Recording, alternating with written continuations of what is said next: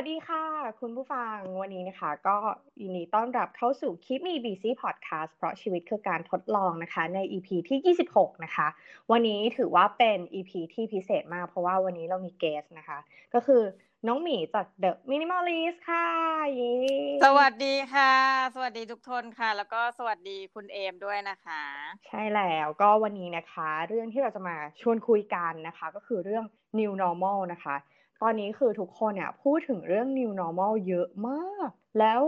หลายคนก็พูดกันในหลายประเด็นนะคะ ในหลายดิเมนชันที่เกิดขึ้นว่า ชีวิตเราจะเปลี่ยนไปอย่างโน้นไปอย่างนี้ไปอย่างนั้น ก็เลยวันนี้ก็เลยจะมาชวนคุยว่าอาชีวิตเราเปลี่ยนในแง่ไหนบ้าง แล้วเราต้องรับมือยังไงบ้างนะคะ เพราะว่าบางบางคนเนี่ยเขาใช้คำว่า new normal เนาะแต่ฝรั่งเนี่ยมีใช้คำว่า next normal เออ ก็น่าสนใจว่าอะ next หรือ new มันก็คือสิ่งใหม่ที่เกิดขึ้นนะคะ ก็เลยจะมาชวนคุยกันในวันนี้ นุ้งหมีคิดว่าแบบอะไรที่รู้สึกว่าเป็น new normal แล้วเอฟเฟกกับชีวิตตัวเองมากที่สุดตอนนี้ ก็ต้องบอกกับท่านผู้ฟังก่อน คือเราไม่แน่ใจจริงๆนะว่าผู้ฟังของ Infinity Podcast เนี่ยฟังทุกรายการหรือเปล่าหรือบางคนอาจจะเลือกที่มาฟังเฉพาะของคีมีบีซี่เนาะดังนั้นต้องบอกว่าอาชีพส่วนตัวของเราเนี่ย คือเราเป็นอาจารย์มหาวิทยาลัย ดังนั้นในความ new normal คนอื่นจะบอกว่าเฮ้ยทำงานอยู่ที่บ้านนี่เป็นเรื่อง new normal ใช่ไหมแต่เราจะมีชีวิตที่บางวันเราจะไม่เข้ามหาลัยอยู่แล้วแต่เดิมเนาะส่วนใหญ่เข้าแต่ว่า บางวันเราจะไม่เข้า เพราะว่าก็ทำงานเป็นรีเสิร์ชเป็นแบบ researcher อะไรเงี้ยอยู่ที่บ้านนะคะ แล้วก็แต่พอเป็น new normal ปุ๊บมันมีช่วงหนึ่งเพราะว่ามหาลัยเนี่ยมันเป็นสถานที่อันประกอบไปด้วยคนจำนวนเยอะ คือมหาลัยเนี่ยคนเป็นหมื่นเนาะในในช่วงวันธรรมดาอะไรก็ว่าไปเนี่ยเขาก็เลยต้องเป็นสถานที่แรกๆมาพร้อมกันกับห้างที่สั่งให้ปิดใช่ไหมคะ และนั่นก็เป็นปรากฏการณ์ที่บอกว่าคุณไม่ต้องมามหาลัยแล้ว ทีนี้จากเดิมไปที่เราเรามาบ้างไม่มาบ้างเนาะกลายเป็นว่าเราเออไม่ต้องเข้าเลยอะไรเงี้ยต้องบอกว่าระยะแรกอะจากเดิมที่คือด้วยความเป็นอาชีพมันค่อนข้างเหมือนกับฟรีแลนซ์นิดนึงหรือเป็นเป็นคนที่อิสระนิดนึงเราก็รู้สึกว่าเฮ้ยไม่ชินคือเหมือนพอโดนห้ามจริงๆอะไม่ให้ไปอะก็รู้สึกว่า เออไม่ชินนะ แต่ว่าอันนี้เราก็ผ่านกันมาตั้งแต่อู้เราถูกห้ามกันตั้งแต่ประมาณโซนเดือนมีนาเนาะถ้าเป็นมหาวิทยาลัยอ่ามีมีนาปุ๊บตอนนี้มันก็ย่างเข้าสู่มิถุนานะคะ ก็ประมาณเมษาพฤษภาคมก็สองเดือนกว่าเนาะสักสองเดือนกว่า ถ้าแบบนับพีเรียดเวลาจริงๆอะใช่ใช่ใช่รู้สึกว่าเอาเข้าจริงเนี้ยเราก็กลายเป็นคุ้นชินกับการที่ ไม่ไปมหาวิทยาลัย แล้วก็รู้สึกว่า อันนี้อาจจะยาวไปเลยว่า เด็กหรืออะไรเวลาการสั่งงานสั่งการอะ มันไปออนไลน์ได้หมด คือแต่เดิมไม่รู้จักแบบไม่อยากใช้ซูมคืออะไรอะไรอย่างงี้นะมีมีปฏิกิริยาที่แบบใช่ใช่อ๋ออ๋อช่วงแรกก็ต้องมีใช่ไหมอะแล้วเป็นยังไงบ้าง พอใช้แล้วเขามีปฏิกิริยาไงบ้าง ก็คือพอปัจจุบันเนี้ยค่ะ คือเออะอะไรมันทำให้เรารู้อย่างว่าเฮ้ยมัน save cost ได้เยอะมากกับการใช้ซูมแล้วมันทำให้ถ้าเอ็มดูตอนนี้ก็คือว่าโอ้โหดูดิทุก เพจ หรือว่าทุกมหาวิทยาลัยก็เริ่มปรับโดยกันแบบ เชิญคนคนนี้มาออกผ่านซูมอะไรเงี้ย ทีนี้มันจะเป็นเรื่องเทคนิคแหละว่าเฮ้ยจะออกยังไงให้อาจารย์คนนี้ดูดี ไฟมันต้องเป็นไอไฟวงกลมอะไรเงี้ยที่แบบแต่ว่าในฐานะเรายังไม่ได้เป็นผู้บริหารมหาลัยเนาะแต่ว่าในฐานะที่พอจะทำงานของคณะในระดับ มีการดูแลอะไรบางอย่างเนี่ยเราก็จะเห็นว่าเฮ้ยมันเห็นจริง ๆ ว่าพอ คุณไม่ต้องไปทำงานที่มหาวิทยาลัย ใครงานของใครจำเป็นและงานของใครคือไม่จำเป็นเลยที่จะต้องมีในตำแหน่งนี้ โอ้ my god โอเค ใช่ ถูกถูกถูกอันนี้ก็เป็นอีกหนึ่งความกังวลใจของคนเหมือนกันนะ คือถ้าตอนเนี้ยคือรู้สึกว่าว่างอะ จะรู้สึกว่าเฮ้ยไม่ได้ ไม่ได้จะรู้สึกว่าตัวเองไม่มีความสำคัญในบทบาทนี้ ต้องหางานเพิ่มนะ เอาจริง ๆ แล้วในองค์กรเอกชนเหมือนกัน อืมใช่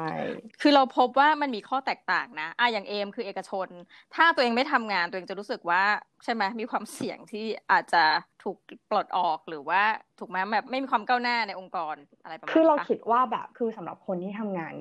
เป็นเอกชนเนาะจะรู้สึกว่าคือเราอะจะทำงานมากกว่าเดิม คือเรารู้สึกว่าเฮ้ยอะอย่างสมมติแปดโมงอย่างเงี้ยคือถามว่าปกติแปดโมงเนี่ย เฮ้ยมาถึงแล้วแบบทำงานเลยไหมไม่ แต่ว่าอยู่ที่บ้านน่ะกลายเป็นมีวินัยมากขึ้น คือแบบว่าตื่นมาปุ๊บแม้ว่าจะตื่นสายนะ คือมันจะตื่นสายได้มากกว่าเดิมเนาะเพราะว่าเราก็คือไหลลงมาจากชั้นสองของบ้านอะไรอย่างนี้เนาะทีนี้พอตัดเรื่องเวลาการเดินทางไป เสร็จปุ๊บเนี่ยเวลาเริ่มงานอะ่ะ เราจะรู้สึกว่าเฮ้ยเราต้องควบคุมตัวเองให้มันดี คือแบบเฮ้ยแปดโมงอะ่ะคอมต้องเปิดทุกอย่างต้องพร้อมเราต้องพร้อมแล้วอะไรเงี้ยเออแล้วก็ พอทำทำไปสักพักมันก็จะมีประชงประชุมนั่นนี่นู่นกลายเป็นว่าเฮ้ยสมัยก่อนเราจะเล่าให้ฟังก็คือว่าสมัยก่อนเนี่ยบริษัทเราอะคือด้วยความที่เรามีพนักงานเนี่ยอยู่ทั่วประเทศเนาะทีเนี้ยเรามีประชุมเยอะมากเออมีประชุมเยอะ แล้วความปลอดภัยของคนที่ต้องเข้ามาประชุมที่ head office อย่างเงี้ยเราก็จะมี concern ว่าเฮ้ยเขาพี่เขาต้องขับรถตอนกลางคืน ขับรถเข้ามาอะไรเงี้ยซึ่ง ตอนนั้นอะเราก็พยายามจะมี teleconference กันแหละ แต่มันไม่เกิดขึ้นอะมันเราพยายามหลายปีมาก จนแบบโควิด เข้ามาปุ๊บอะคือทุกคนแบบปกติมากกับมันก็คือแบบอะตอนแรกมันก็ขุกขักหน่อยเนาะจะแชร์อะไรใครมาหรือยังใครจะพูดอะไรอย่างเงี้ยคือช่วงแรกทุกคนก็แบบมีความขุกขัก ตอนนี้เราคิดว่าทุกคนแบบ turn pro ได้ละ รู้สึกว่าเฮ้ยมันเป็น disruption ที่ทำให้งานมันได้ productivity มากขึ้นเออแต่ความกดดันก็มากขึ้นตาม เพราะว่าเขาไม่รู้เลยว่าเราทำอะไรอยู่ไงคือมันก็ต้องมีแบบผลงานออกมาใช่ไหมอย่างของเราตอนเช้ามาเนี่ยเราต้องรายงานว่าเมื่อวานทำอะไร แล้ววันนี้มีแพลนว่าจะทำอะไร ซึ่งแพลนทำอะไรอะ่ะมันจะเป็นผลของพรุ่งนี้ว่า เมื่อวานนี้คุณทำอะไรมาบ้าง อะไรอย่างเงี้ย คือถามว่าเจ้านายอ่านหรือเปล่าก็ไม่รู้ แต่ว่ามันต้องมีผลงาน คือมันต้องมีความก้าวหน้า กลายว่าเราทำ OKR ของตัวเองของทีมอะไรเงี้ย ให้มันเห็นเป็นรูปธรรมมากขึ้น เออ จากคนที่ชอบแบบเหมือนโทรไปอัปเดตอะไรมากกว่า กลายเป็นว่าต้องพยายามวิชวลไลซ์สิ่งที่ตัวเองทำถามว่ามันดีไหมมันก็ดีนะ ไว้คีปแทร็กตัวเองอะไรอย่างเงี้ย แล้วก็ทีมเขาก็เห็นด้วยอะไรอย่างเงี้ย เออกลายเป็นแบบ เออ พวกเทคโนโลยีพวกเนี้ยมันกลายเป็น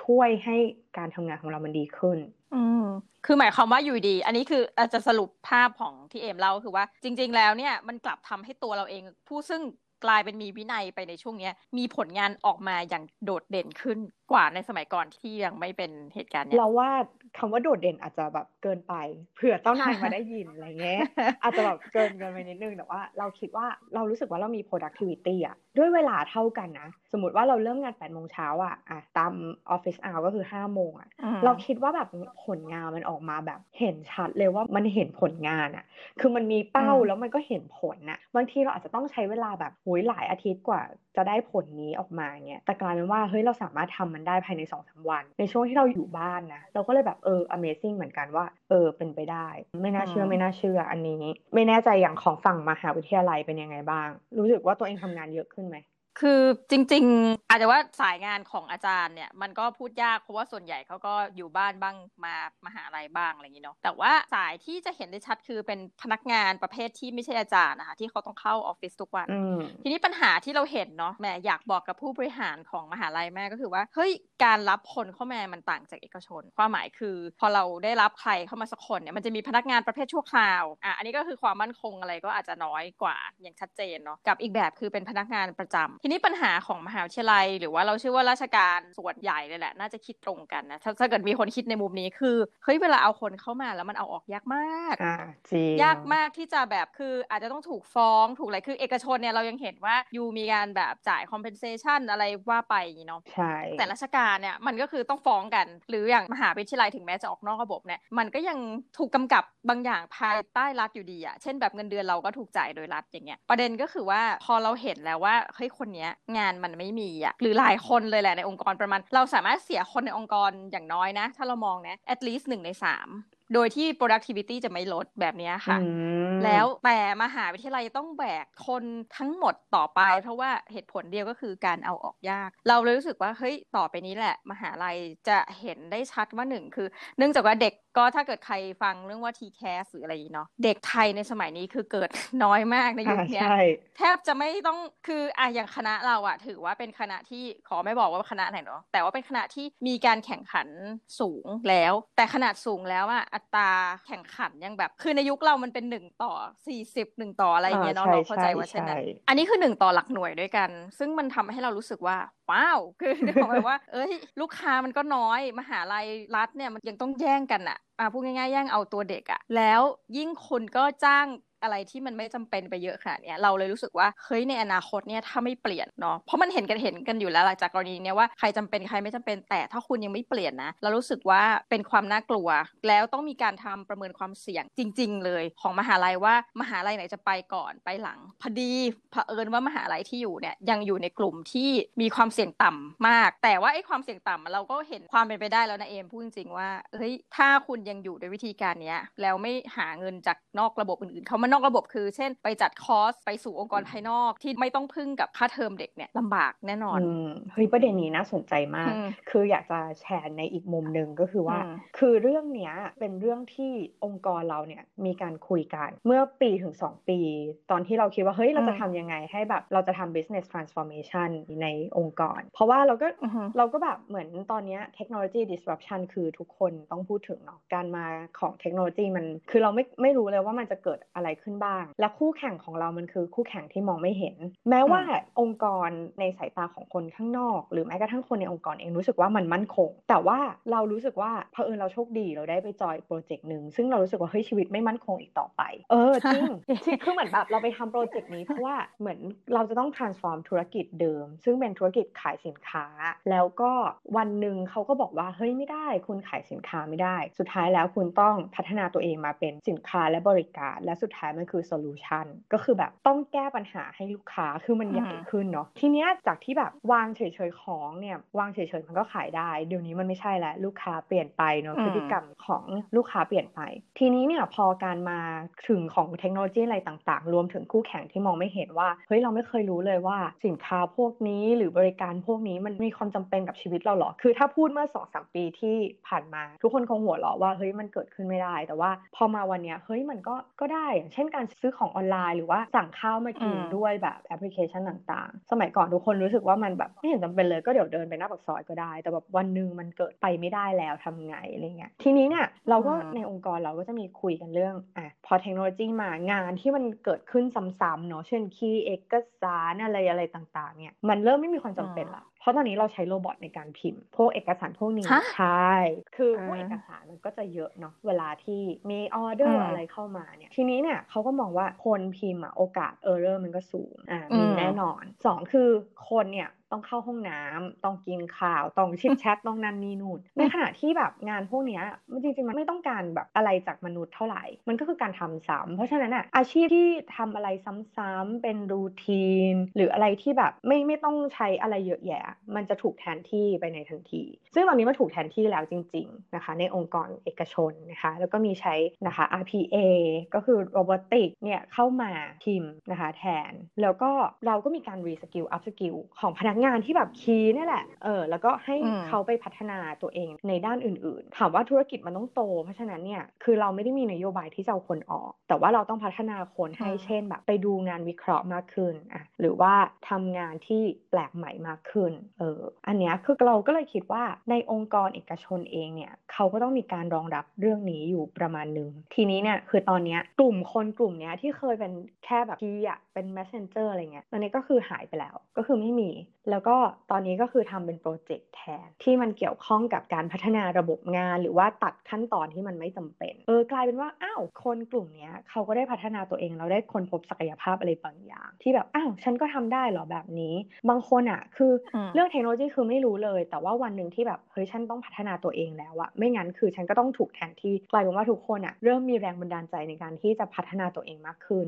เออแล้วก็มีส่งเสริมให้คนไปเรียนเกี่ยวกับเทคโนโลยีทำ Data Analytics อะไรต่างๆ กลายเป็นว่าตอนนี้ทุกคนเนี่ยใครที่แบบไม่รู้เรื่องไอทีอะไรเงี้ยคือเหมือนคือไม่รู้เรื่องแล้วตอนนี้ เออจากองค์กรที่แบบขายสินค้าขายบริการอะแต่วันหนึ่งคือเราไม่ได้มองว่าตัวเองเป็นอย่างนั้นแล้วอะเราคือ solution อะซึ่ง solution มันแบบมันกว้างมากเนอะไม่ว่าจะเอาอะไรจับเข้ามาแล้วลูกค้าแบบสะดวกอะก็คือ solution ละ ของลูกค้าอะไรอย่างเงี้ยเอออันนี้ก็เป็นมุมหนึ่งซึ่งแบบเราก็คิดว่าเวลาที่เราได้รู้อะไรก่อนว่าแบบเฮ้ยจริง ๆ ความไม่มั่นคงมันเกิดขึ้นเนี่ยมันก็เลยทำให้เรา active มากขึ้น ซึ่งมันทำให้ช่วง 1-2 ปีที่ผ่านมา กลายเป็นว่าเราก็เริ่มไปลอง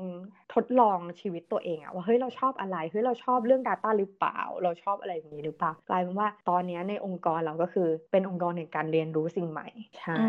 เออซึ่งอันนี้มันดีเนาะคือเราได้ยินว่าอะอย่างเอมเนี่ยก็ทุกวันนี้เราก็ยังไม่บอกนะว่าอย่างเราสอนมหาลัยไหน หรือเอมทำบริษัทไหน แต่ว่าเป็นองค์กรใหญ่ขนาดใหญ่ทั้งคู่ใช่คำนี้แล้วกัน ประเด็นก็คือว่าอย่างของเอมเนี่ยเราเริ่มเห็นพฤติกรรมของบริษัทขนาดใหญ่ที่บริษัทมันขนาดใหญ่จริงเนาะแล้วองค์กรเกิดจะเป็นราชการอยู่แล้ว แต่ว่ามีการสปินออฟทำเหมือนกับเป็นสตาร์ทอัพเนาะวิธีองค์กร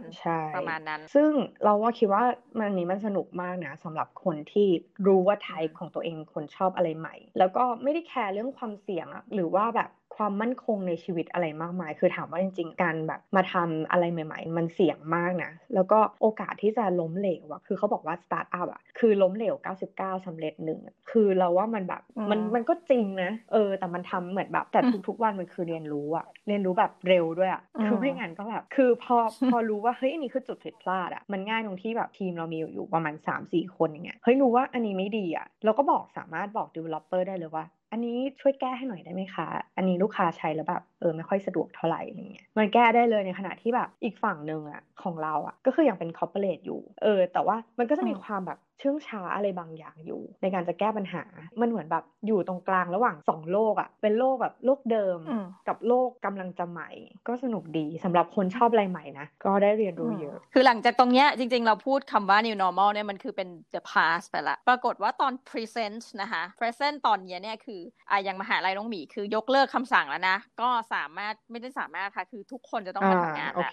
อันนี้ก็ไม่ได้รวมถึงอาจารย์นะ เพราะอาจารย์ก็เป็นสายอีกแบบหนึ่งไปแล้ว แต่ว่าอย่างพนักงานเนี่ยต้องมาทำงาน เชื่อไหมว่าวันแรกเราแบบเข้าไปมหาลัยเฮ้ยทำไมไม่รถเยอะหงุดหงิด คือแบบว่ารถเริ่มติดอะไรอย่างเงี้ยแล้วก็ของทางเอมเป็นไงบ้างนี่คือไปทำงานแล้วใช่ไหมต้องบอกว่าตอนนี้เรายัง work from home อยู่ใช่เรายัง work from home อยู่ เนื่องจากต้องบอกว่าธุรกิจที่เราดูอยู่เนี่ยมันเป็นธุรกิจบริการ แล้วก็มีการเริ่มพิจารณาว่าคนไหนมีความจำเป็นจะต้องไปออฟฟิศทุกวันหรือเปล่า มันจะมีการจัดเลเวลละว่าอย่างเราอย่างเงี้ยเราคือเราทำเป็นโปรเจกต์ใช่ปะแล้วเราก็เป็นงานขายคือเป็น sales marketing ซะส่วนใหญ่ แล้วสิ่งที่เกิดขึ้นมันคือมันทำออนไลน์ได้ เราก็เลยแบบณตอนนี้เนี่ยคือเรายังคง work from home อยู่ แต่เดือนหน้าเดือนหน้าเนี่ยจะบอกว่าเขาก็เริ่มมีการจัดลำดับขั้นแล้วว่า ใครจำเป็นต้องประจำหน้างาน ก็คือแบบไอ้ลง field ทำ operation ต่างๆ หรือว่าใครไม่จำเป็นคือคุณก็ อาจจะทำแบบหยุดสองวันก็คือไม่ใช่หยุดนะ ก็คืออยู่บ้านสองวันเพราะว่ามันต้องเว้น space ในออฟฟิศแล้วเมื่ออาทิตย์ที่แล้วเนี่ยเขาก็เริ่มจัดที่นั่งใหม่ก็คือ ตอนนี้ทุกคนไม่มีที่นั่ง คือสมัยก่อนเรามีโต๊ะทำงานของตัวเองตอนนี้เขาก็บอกว่าอะช่วยเก็บข้าวของของคุณค่ะ เพราะว่าเราจะจัดพื้นที่ใหม่ ต้องบอกว่าความรู้สึกอะมันแอบใจหายเหมือนแบบเดินแบบถือกระเป๋าออกจากบ้าน AF นิดนึงเหมือนกัน เพราะว่ามันเหมือนแบบความรู้สึกคือของฉันไม่มีแล้วคือตัวตนในบริษัทคือไม่มีแล้วจริงๆอะมีอย่างเดียวคือในนามบัตรแหละว่าเออตำแหน่งเธอยังมีอยู่ แต่ว่าโต๊ะทำงานเธอไม่มีแล้ว คือทุกคนใจหายนะเอาจริง ๆ แบบตอนเก็บของออกมานี่คือแบบเฮ้ยมันโล่งไปอะเหมือนเหมือนลาออกอะเฮ้ยความรู้สึกเป็นอย่างนั้นจริงๆแบบเฮ้ยมันคือลาออกหรือเปล่านะหรือบอกไปไกลว่าเออไม่ต้องมาแล้วก็ได้อะไรเงี้ยอันเนี้ยอันเนี้ยไม่แน่ใจ แต่ว่าความรู้สึกมันคืออย่างนั้นจริงมันคือแบบอ้าวต่อไปนี้ไม่มีโต๊ะเออก็ดี ตรงที่แบบอยากนั่งตรงไหนก็นั่งอาจจะได้สังคมใหม่อะไรเงี้ยเพราะปกติเราก็นั่งเราก็นั่งอยู่ตรงนั้นเลยไม่ค่อยได้ออกไปไหน มันก็อาจจะเป็นเรื่องดีแต่ว่าณตอนเนี้ยความรู้สึกของทุกคนคือ มันเป็นสิ่งใหม่ที่แบบมันเริ่มไม่คุ้นเคยแล้วอะอืม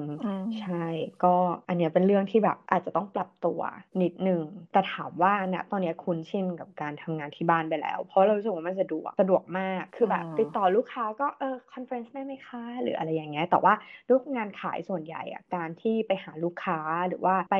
เหมือนไป interview หรือไปคุยอะไรอย่างเงี้ยมันมันได้ feeling มากกว่า เราอาจจะเป็นหนึ่งในที่แบบไม่ต้องเข้าออฟฟิศทุกวันก็ได้ในอนาคต ซึ่งก็เป็นเรื่องดีใช่ไหมคือแต่ก่อนอยากถามว่าเอมเคยคิดไหมว่าตัวเองเนี่ยสามารถที่จะไม่ต้องเข้าออฟฟิศก่อนหน้าที่จะเกิดคือเราอะไม่รู้ว่าเราแปลกหรือเปล่า แต่เรามีความคิดตลอดว่าเราอยากจะทำงานที่บ้าน มาโดยตลอดเลยมาโดยตลอดใช่ เพราะเราแบบหนึ่งคือเราเป็นคนไม่ชอบตื่นเช้านะคะ แฟนๆคิมมีบีซีก็จะได้ยินคำนี้ว่า เราไม่ชอบตื่นเช้า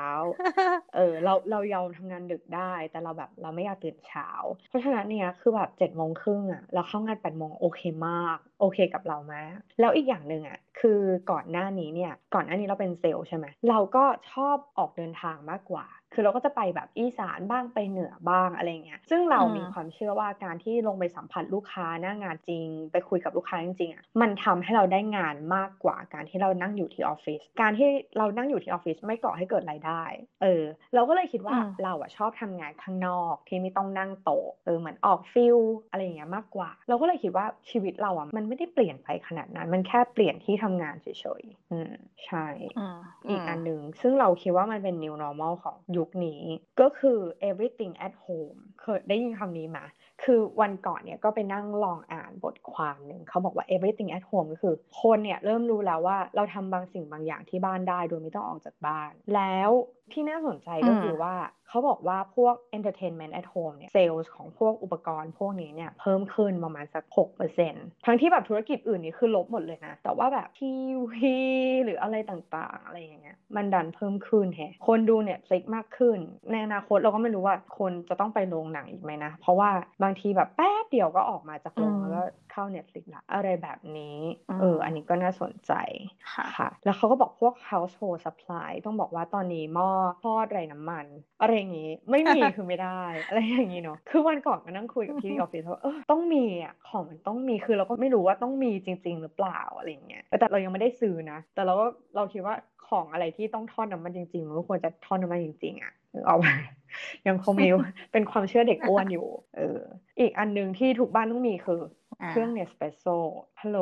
คือแบบขายดีมาก ไม่น่าเชื่อ จริงแบบตอนนี้คือทุกบ้านสามารถอยู่ได้ด้วยแบบการชงกาแฟกิน ของน้องหมีมีไหมคือมีรู้สึกว่า everything at home ที่เราสามารถทำได้แบบ เราไม่เคยรู้เลยว่า เฮ้ยที่บ้านเราทำอย่างนี้ได้เหมือนกันอะไรเงี้ยคืออุ้ยตายแล้วแบบด้วยความเป็นเขินจังเลยพอฟังเอมเนี่ยนะคือเราเป็น minimalist ไงเราไม่ได้ซื้ออะไรอย่างที่เอมพูดอันหนึ่งคือเราไม่กินกาแฟถัดไปก็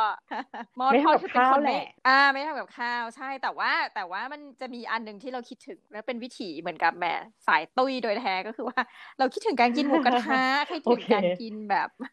ชาบู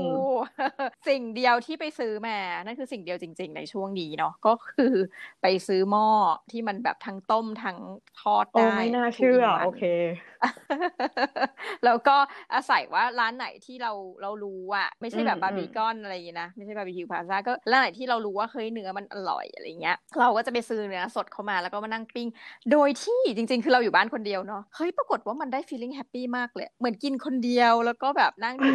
อย่างมีความสุข โอเค เหมือนที่ร้านอาหารตอนนี้กำลังพยายามทำอยู่ก็คือ กินชาบูปิ้งย่างคนเดียวก็ได้เว้ยไม่ต้อง care สายตาคนอื่นนี่ใช่ปะอันนี้คือทำที่บ้านจ้าโอเค อันนี้น่าสนใจมากอันนี้น่าสนใจมาก โอเคเฮ้ยมันก็ happy คนละแบบเนาะคือแบบเหมือนชีวิตแบบนะแต่ละคนก็ไม่เหมือนกัน เราก็ไม่มีนะพวก Nespresso หรือแบบหม้อทอดเพราะว่าเราเป็นคนกินกาแฟนะ เราก็แอบมินิมอลนิดนึงเหมือนกัน คือเราเรายังคิดว่าเรากินกาแฟดำอะคือก็ไม่ต่าง คืออาจจะเพราะว่าเราไม่ได้อาจจะไม่ได้เป็นแบบแฟนขนาดนั้นคือทุกวันก็คือขอให้มีกาแฟ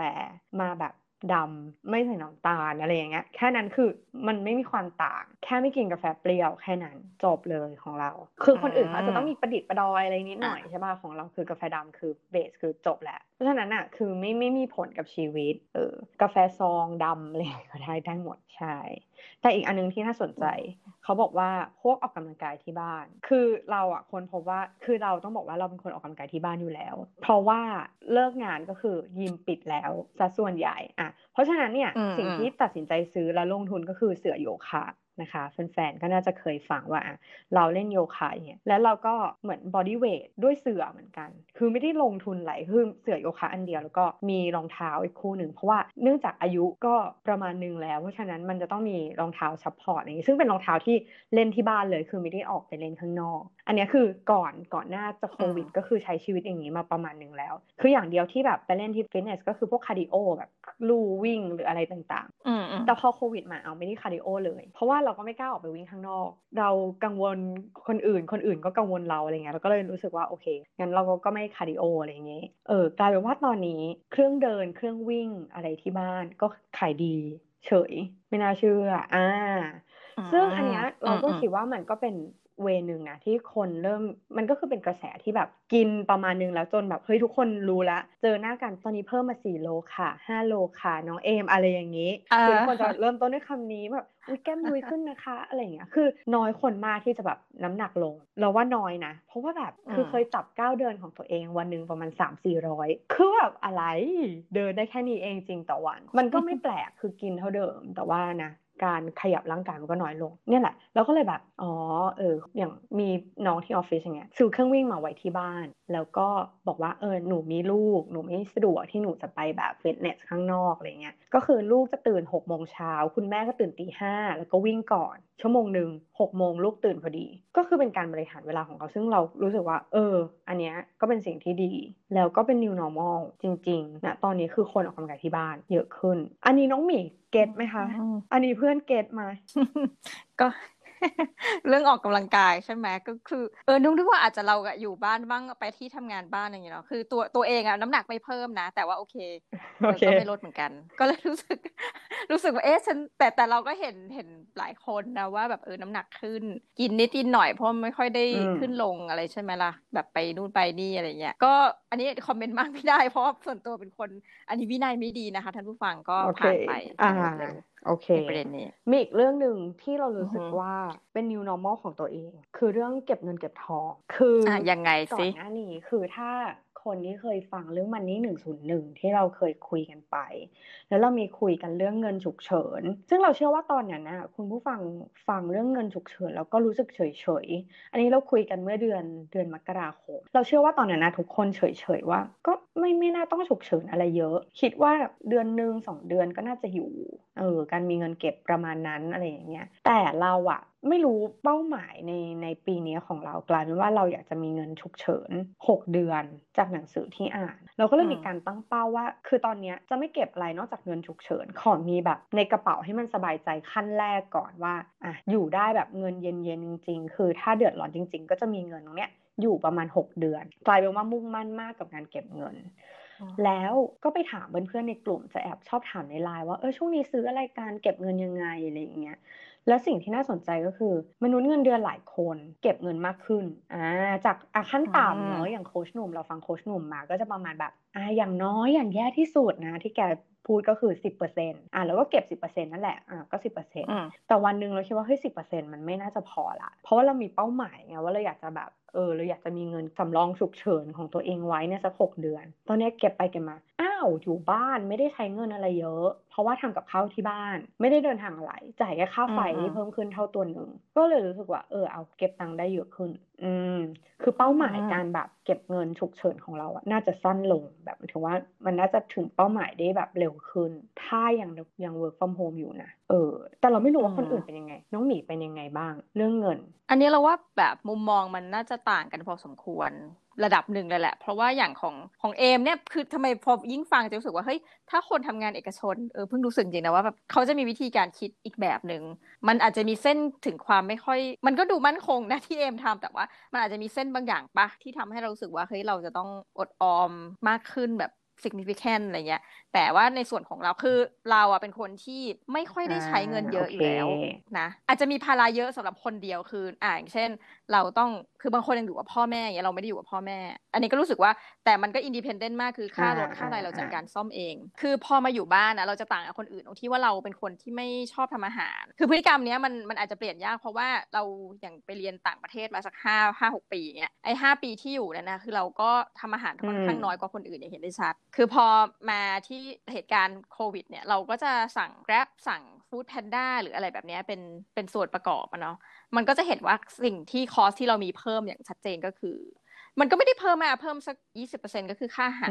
เพราะว่าสั่งเอาเนาะแต่ว่าอย่างอื่นคือเออแปลกมากเดือนที่ผ่านมาค่าไฟรถฉันงงค่ะ ฉันก็ใช้สุดก็ยังงงว่าเอ๊ะ รัฐบาลเขาไปลดอะไรยังไง แล้วก็อันที่ไม่มีเลยก็คืออย่างเดือนที่ผ่านมามีมีค่าจอดรถห้าสิบาทที่แบบเขียนนะเนาะคือไม่มีค่าเดินทางเลย ไม่ไม่เติมน้ำมันคือหนึ่งถังอยู่ได้หนึ่งเดือนเลยเหรอซึ่งถังคืออยู่ได้หนึ่งเดือนคือไม่ต้องเติมเลย ใช่ใช่ใช่โอเคคือต้องบอกว่าที่ที่บ้านเนี่ยที่ทำงานเนี่ยมันห่างกันประมาณห้ากิโลไม่ถึงด้วยประมาณเนี้ยดังนั้นเวลาไปก็แล้วจะนี้น้ำมันมันถูกเนาะแปลกมากก็คือแทบจะไม่ได้เสียแต่ว่าถ้าเอมมาพูดถึงเรื่องของการเก็บเงินฉุกเฉินใช่ไหมเผอิญว่าช่วงเนี้ยเออมันแปลกอย่างเราเองเนี่ย แม่จะบ้าตายแล้วลิงคืองานเข้ามาเยอะ มาก จนไม่รู้ว่าจะทำยังไงให้เสร็จทันนะคะไอ้ที่ทำให้ใช้เงินน้อยลงคือมันไม่มีเวลาคิดจะใช้เงินคือมันกินอย่างเดียวเพื่อให้มีมีชีวิตและทำงาน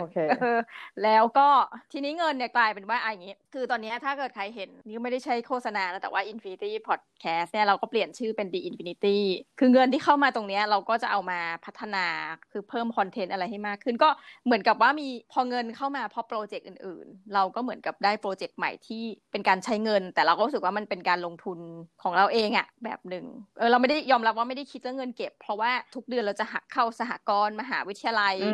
อะไรอย่างนี้อยู่แล้วสิ ก็เป็นเรื่องปกติไปคอสบางอย่างเพิ่มคอสบางอย่างลด แต่ว่าที่สุดแล้วเนี่ยเราได้เกิดการเปลี่ยนแปลงคืองานเพิ่มขึ้นมาก แล้วก็ถัดไปคืองานที่เป็นส่วนตัวอย่างเงี้ยอย่างพอดแคสต์เนี่ยเราก็อยากจะชิฟไปทางอื่นที่มันไม่ใช่พอดแคสต์อย่างเดียวแล้ว ก็ถือเป็นโปรเจกต์ใหม่ในระหว่างที่ได้กักตัวก็ถือว่าเป็นเรื่องดี จากที่ฟังก็คือว่ามันเหมือนว่าการเปลี่ยนแปลงอะมันไม่ได้ทำให้ทุกอย่างแย่ลงอย่างเดียว แต่ถ้าเรามองว่าวิกฤตมันก็คือโอกาส มันก็ยังเป็นคำพูดที่เราคิดว่า มันอาจจะน่าเบื่อนิดนึง แต่ว่าเราคิดว่ามันมันจริง เพราะว่าพอเรามีการเปลี่ยนแปลงปุ๊บเนี่ยชีวิตมันจะเหมือนถูกสั่นคลอนอะไรบางอย่าง แล้วมันทำให้แบบพอถูกสั่นคลอนปุ๊บอะเหมือนความคิดสร้างสรรค์อะไรบางอย่างมันจะหลั่งไหลออกมาเหมือนกันนะเหมือนแบบเวลาทำงานแบบ ทำงานแล้วรู้สึกว่าเฮ้ยมันสนุกขึ้น เพราะว่ามันไม่แน่นอนชีวิตมันไม่แน่นอนคือ คุณต้องทำให้มันแบบ รู้สึกว่า เออทำให้มากขึ้น แล้วพอทำมากขึ้นมันจะเห็นอะไรบางอย่างมากขึ้น เหมือนที่น้องหมีเจอเหมือนกันนะเราคิดว่า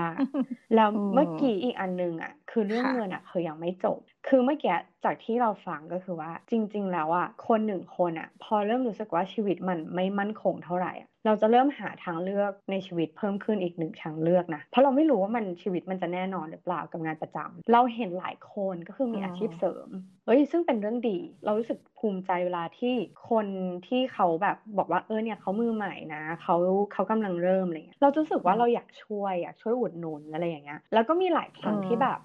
เราเราไปอุดหนุนแล้วเราก็พยายามจะช่วยโปรโมทด้วย คือถ้ามันอร่อยจริงอะไรเงี้ยนะด้วยความที่แบบเออครอบครัวเราเป็นครอบครัวชอบกินแบบของอร่อยอะไรเงี้ยเราก็จะชอบแบบไปสั่งมาอะไรเงี้ยแล้วช่วงนี้คุณแม่ enjoy มาคุณแม่อยู่บ้าน แล้วคุณแม่ก็ดูพวกแบบ channel เกี่ยวกับอาหารต่างๆ แล้วก็สั่งให้เราบอกว่าอ้าวซื้อนี่อันร้านนี้จากจุฬา Marketplace อ่าร้านนี้จากมอทอร้านนี้จากมอกรุงเทพอะไรเงี้ยแล้วก็คือไปลองกัน แล้วก็คือพ่อค้าแม่ค้าช่วงนี้น่ารักมากคือคุยเหมือนเพื่อนจริงๆ น่ารักมาก ไม่รู้ว่าเพราะอะไร คือ คือเรารู้สึกว่า เออเขาจริงใจที่เขาจะขายคือแบบไออย่างเขาบอกว่าเขามือใหม่นะเขาบางคนเนี่ยค่าส่งอะไรเงี้ยมีปรับตลอดเขาแบบต้องขอโทษจริง ๆ นะอะไรเงี้ยตอนนี้ต้องปรับค่าส่งเออตอนแรกส่งฟรีตอนนี้ไม่ส่งฟรี อะไรอย่างเงี้ย เราก็มีความบ่นแบบคือด้วยความที่ที่บ้านอยากกินแล้วก็อะค่าส่งเท่าไหร่ก็เท่ากัน มีครั้งหนึ่งจ้ะแม่ร้อยห้าสิบบาทน้ำตาไหลร้อยห้าสิบบาทใช่ค่าส่งเดียวค่าส่ง คือเราก็มีความพิมพ์ลงไปในไลน์ว่าโหยน้ำตาไหลค่าส่ง คือเขาก็แบบคือเขาไม่พูดอะไรนะเขาแบบว่าส่งนิดนึงนะคะอะไรเงี้ย แต่เขาสิ่งที่เขาส่งมาคือน้ำปั่น ราคาแบบแก้วหนึ่งเจ็ดสิบแปดสิบาท ซึ่งเรารู้สึกว่ามันจริงให้เราจริงๆแล้วก็แบบคุณเอมคือคือเราอะบอกเขาไปว่ามีน้ำปั่นเกินมาแก้วหนึ่งนะคะอะไรเงี้ยคือด้วยความที่เราไม่ได้สั่งนะนึกออกมาเออ เขาบอกว่าอ๋อแก้วน้ำแข็งค่ะปลอบใจค่าส่งแพงเอ้ยคือแบบเฮ้ยมีความน่ารักใช่เรารู้สึกว่าคือตอนเนี้ยเราคิดว่าเป็นช่วงเวลาที่แบบดีตรงที่ทุกคนก็คือช่วยกันอะคือจะไม่มีการแบบมาหักคอกันแบบมาอะไรกัน คือทุกคนรู้ว่าทุกคนลำบากอยู่ เราก็อยากจะอุดหนุนเขาก็อยากจะขายอะไรอย่างเงี้ย วันนี้ก็เหมือนกันร้านเดิม คือเราก็ชอบไงสั่งแล้วก็สั่งอีก คือเขาก็ยังมีคิดค่าส่งนะ แต่คือค่าส่งถูกลงเพราะว่าเราอะแอบไปรับที่ออฟฟิศมาวันนี้นางก็ยังแถมน้ำปั่นเหมือนเดิมแม้ว่าค่าส่งจะไม่ร้อยห้าสิบแล้ว แล้วก็เลยคิดว่าคือเราไม่ได้ชอบของแถมหรือของฟรีนะเรารู้สึกว่าแบบเออมันมันก็ดีใจที่แบบได้ช่วยเขาเขาอยู่ได้ เออเราแบบ enjoy ก็โอเค เหมือนแบบ give and take อะไรเงี้ย คือตอนนี้ถ้าแบบใครมีอาชีพเสริมก็อยากจะสนับสนุนจริง ๆ แต่ว่าบราวนี่คือเยอะมากนะ น่าสนใจมาก ทุกคนทำบราวนี่ขายนะคะ ใช่ โอเค ใครอยากแบบขายอะไรนี้ไปที่เพจทีมีบีซีนะไปขายเลยนางน่าจะรับซื้อ ใช่ คือ enjoy มากจริง ๆ อืมเอาละโอเคค่ะ วันนี้เราก็คิดว่าเป็นการสมควรแล้วนะคะในการจะปิดรายการของเราด้วยความที่เรามาตั้งแต่เรื่องการงานการดิฉันต้องเป็นคนปิดให้นะคะให้น้องมีฝากนิดนึงดีกว่าว่าเชิญเชิญเราจะรับมือกับความเปลี่ยนแปลงหรือ new normal อะไรยังไงบ้าง คือรู้สึกว่านี่มันคือชีวิตจริง ๆ ชีวิตคือการเปลี่ยนแปลงอยู่ตลอดเวลาและต้องเกิดมาเพื่อรองรับการเปลี่ยนแปลงตลอดเวลานะคะเรารู้สึกว่าณปัจจุบันเนี่ยคนเริ่มที่จะรับรู้ละนะว่าเอ้ยอย่าไปพึ่งที่อื่นมากรัฐบงรัฐบาลอะไรเงี้ยสุดท้ายคือพึ่งตัวเองเนาะอาจจะมีคนที่ สู้ไม่ได้หลายคนที่แบบเออเราก็รู้สึกเศร้านะที่เห็นภาพมีผู้คนเสียชีวิตมีอะไรอย่างเงี้ยแต่ว่าอย่างหนึ่งคือ เมื่อเรามีชีวิตในในชีวิตเนี้ยที่เราอยู่เนี่ยเนาะเราก็ต้องแบบเราเราชอบคำหนึ่งมาก do your best ไม่ว่าจะเกิดอะไรขึ้น do your best แล้วก็ทำชีวิตเนี้ยให้มันดีที่สุดอะค่ะแหมฟังนี้แล้วดูแบบชีซี่มาก แต่ว่ามันเป็นเรื่องจริงนะ ยอมรับกับทุกความเปลี่ยนแปลงมาเพราะนี่มันก็คือชีวิตที่เกิดขึ้นข้อคิดที่ดีมากๆนะคะ เสริมนิดนึงก็คือเอมแบบพูดหลายครั้งในรายการก็คือ สิ่งใดเกิดขึ้นสิ่งนั้นดีเสมอเออไม่ว่าคือเรื่องที่ผ่านมาเนี่ยมันจะเป็นเรื่องที่ดีหรือเรื่องที่ร้ายแล้วมันเปลี่ยนแปลงชีวิตเราอะคือเราคิดว่าหนึ่งคืออย่างแย่ที่สุดคือได้เรียนรู้อะไรบางอย่างในชีวิต ซึ่งอะไรบางอย่างในชีวิตเนี่ยแหละ มันทำให้เราได้ก้าวต่อไป เราก็เลยคิดว่าไม่ว่าจะ new หรือไม่ว่าจะ next อะเราต้องแค่เรียนรู้กับมัน แล้วก็พอเรียนรู้แล้วเนี่ยก็ขอให้ตระหนักรู้อีกเพิ่มขึ้นก็คือว่าชีวิตมีทางเลือก คือหลายคนบอกว่า เฮ้ย คือใช่สิ เพราะว่ามีอยู่แล้วหรืออะไรอย่างเงี้ย คือทางเลือกของทุกคนมีนะ เราคิดว่ามี แต่อยู่ที่ว่าสถานการณ์นะตอนนั้นอะมีมากหรือน้อย เออ แต่ว่าเรายังเชื่อว่าเฮ้ยทางเลือกมี แล้วก็อย่ากลัวที่จะร้องขอความช่วยเหลือ เพราะว่าจริง ๆ แล้วบางทีพอเรารู้สึกว่าคิดเยอะเกินไปที่จะขอความช่วยเหลือ เราคิดว่าเออบางทีไม่ต้องคิดเยอะ คือถ้าเดือดร้อนหรือต้องการแบบเพื่อนคู่คิดอะลองเอ่ยปากออกไปอะบางอย่างอะมันอาจจะได้กลับมาแบบอย่างที่เราคาดไม่ถึงก็ได้ โดยเฉพาะช่วงสถานการณ์แบบนี้นะคะ ก็หวังว่า new normal นะคะของเอมแล้วก็น้องหมีนะคะ จะเป็นประโยชน์นะคะ แล้วก็ให้คุณผู้ฟังเนี่ยได้มุมมองอะไรใหม่ ๆ ทั้งในมุมเอกชนนะคะ มุมของมหาวิทยาลัยนะคะ อาจจะเป็นประโยชน์แล้วก็ลองเอาไปปรับใช้กันดูสำหรับวันนี้ก็คิดมีบีซี่พอดแคสต์ก็ลาไปก่อนแล้วนะคะ แล้วก็ติดตามพวกเราใน The Infinity นะคะ แล้วก็คิดมีบีซี่พอดแคสต์นะคะ ทั้งในเพจแล้วก็ทั้งใน Twitter ด้วยนะคะทุกคน วันนี้ก็สวัสดีค่ะ สวัสดีค่ะ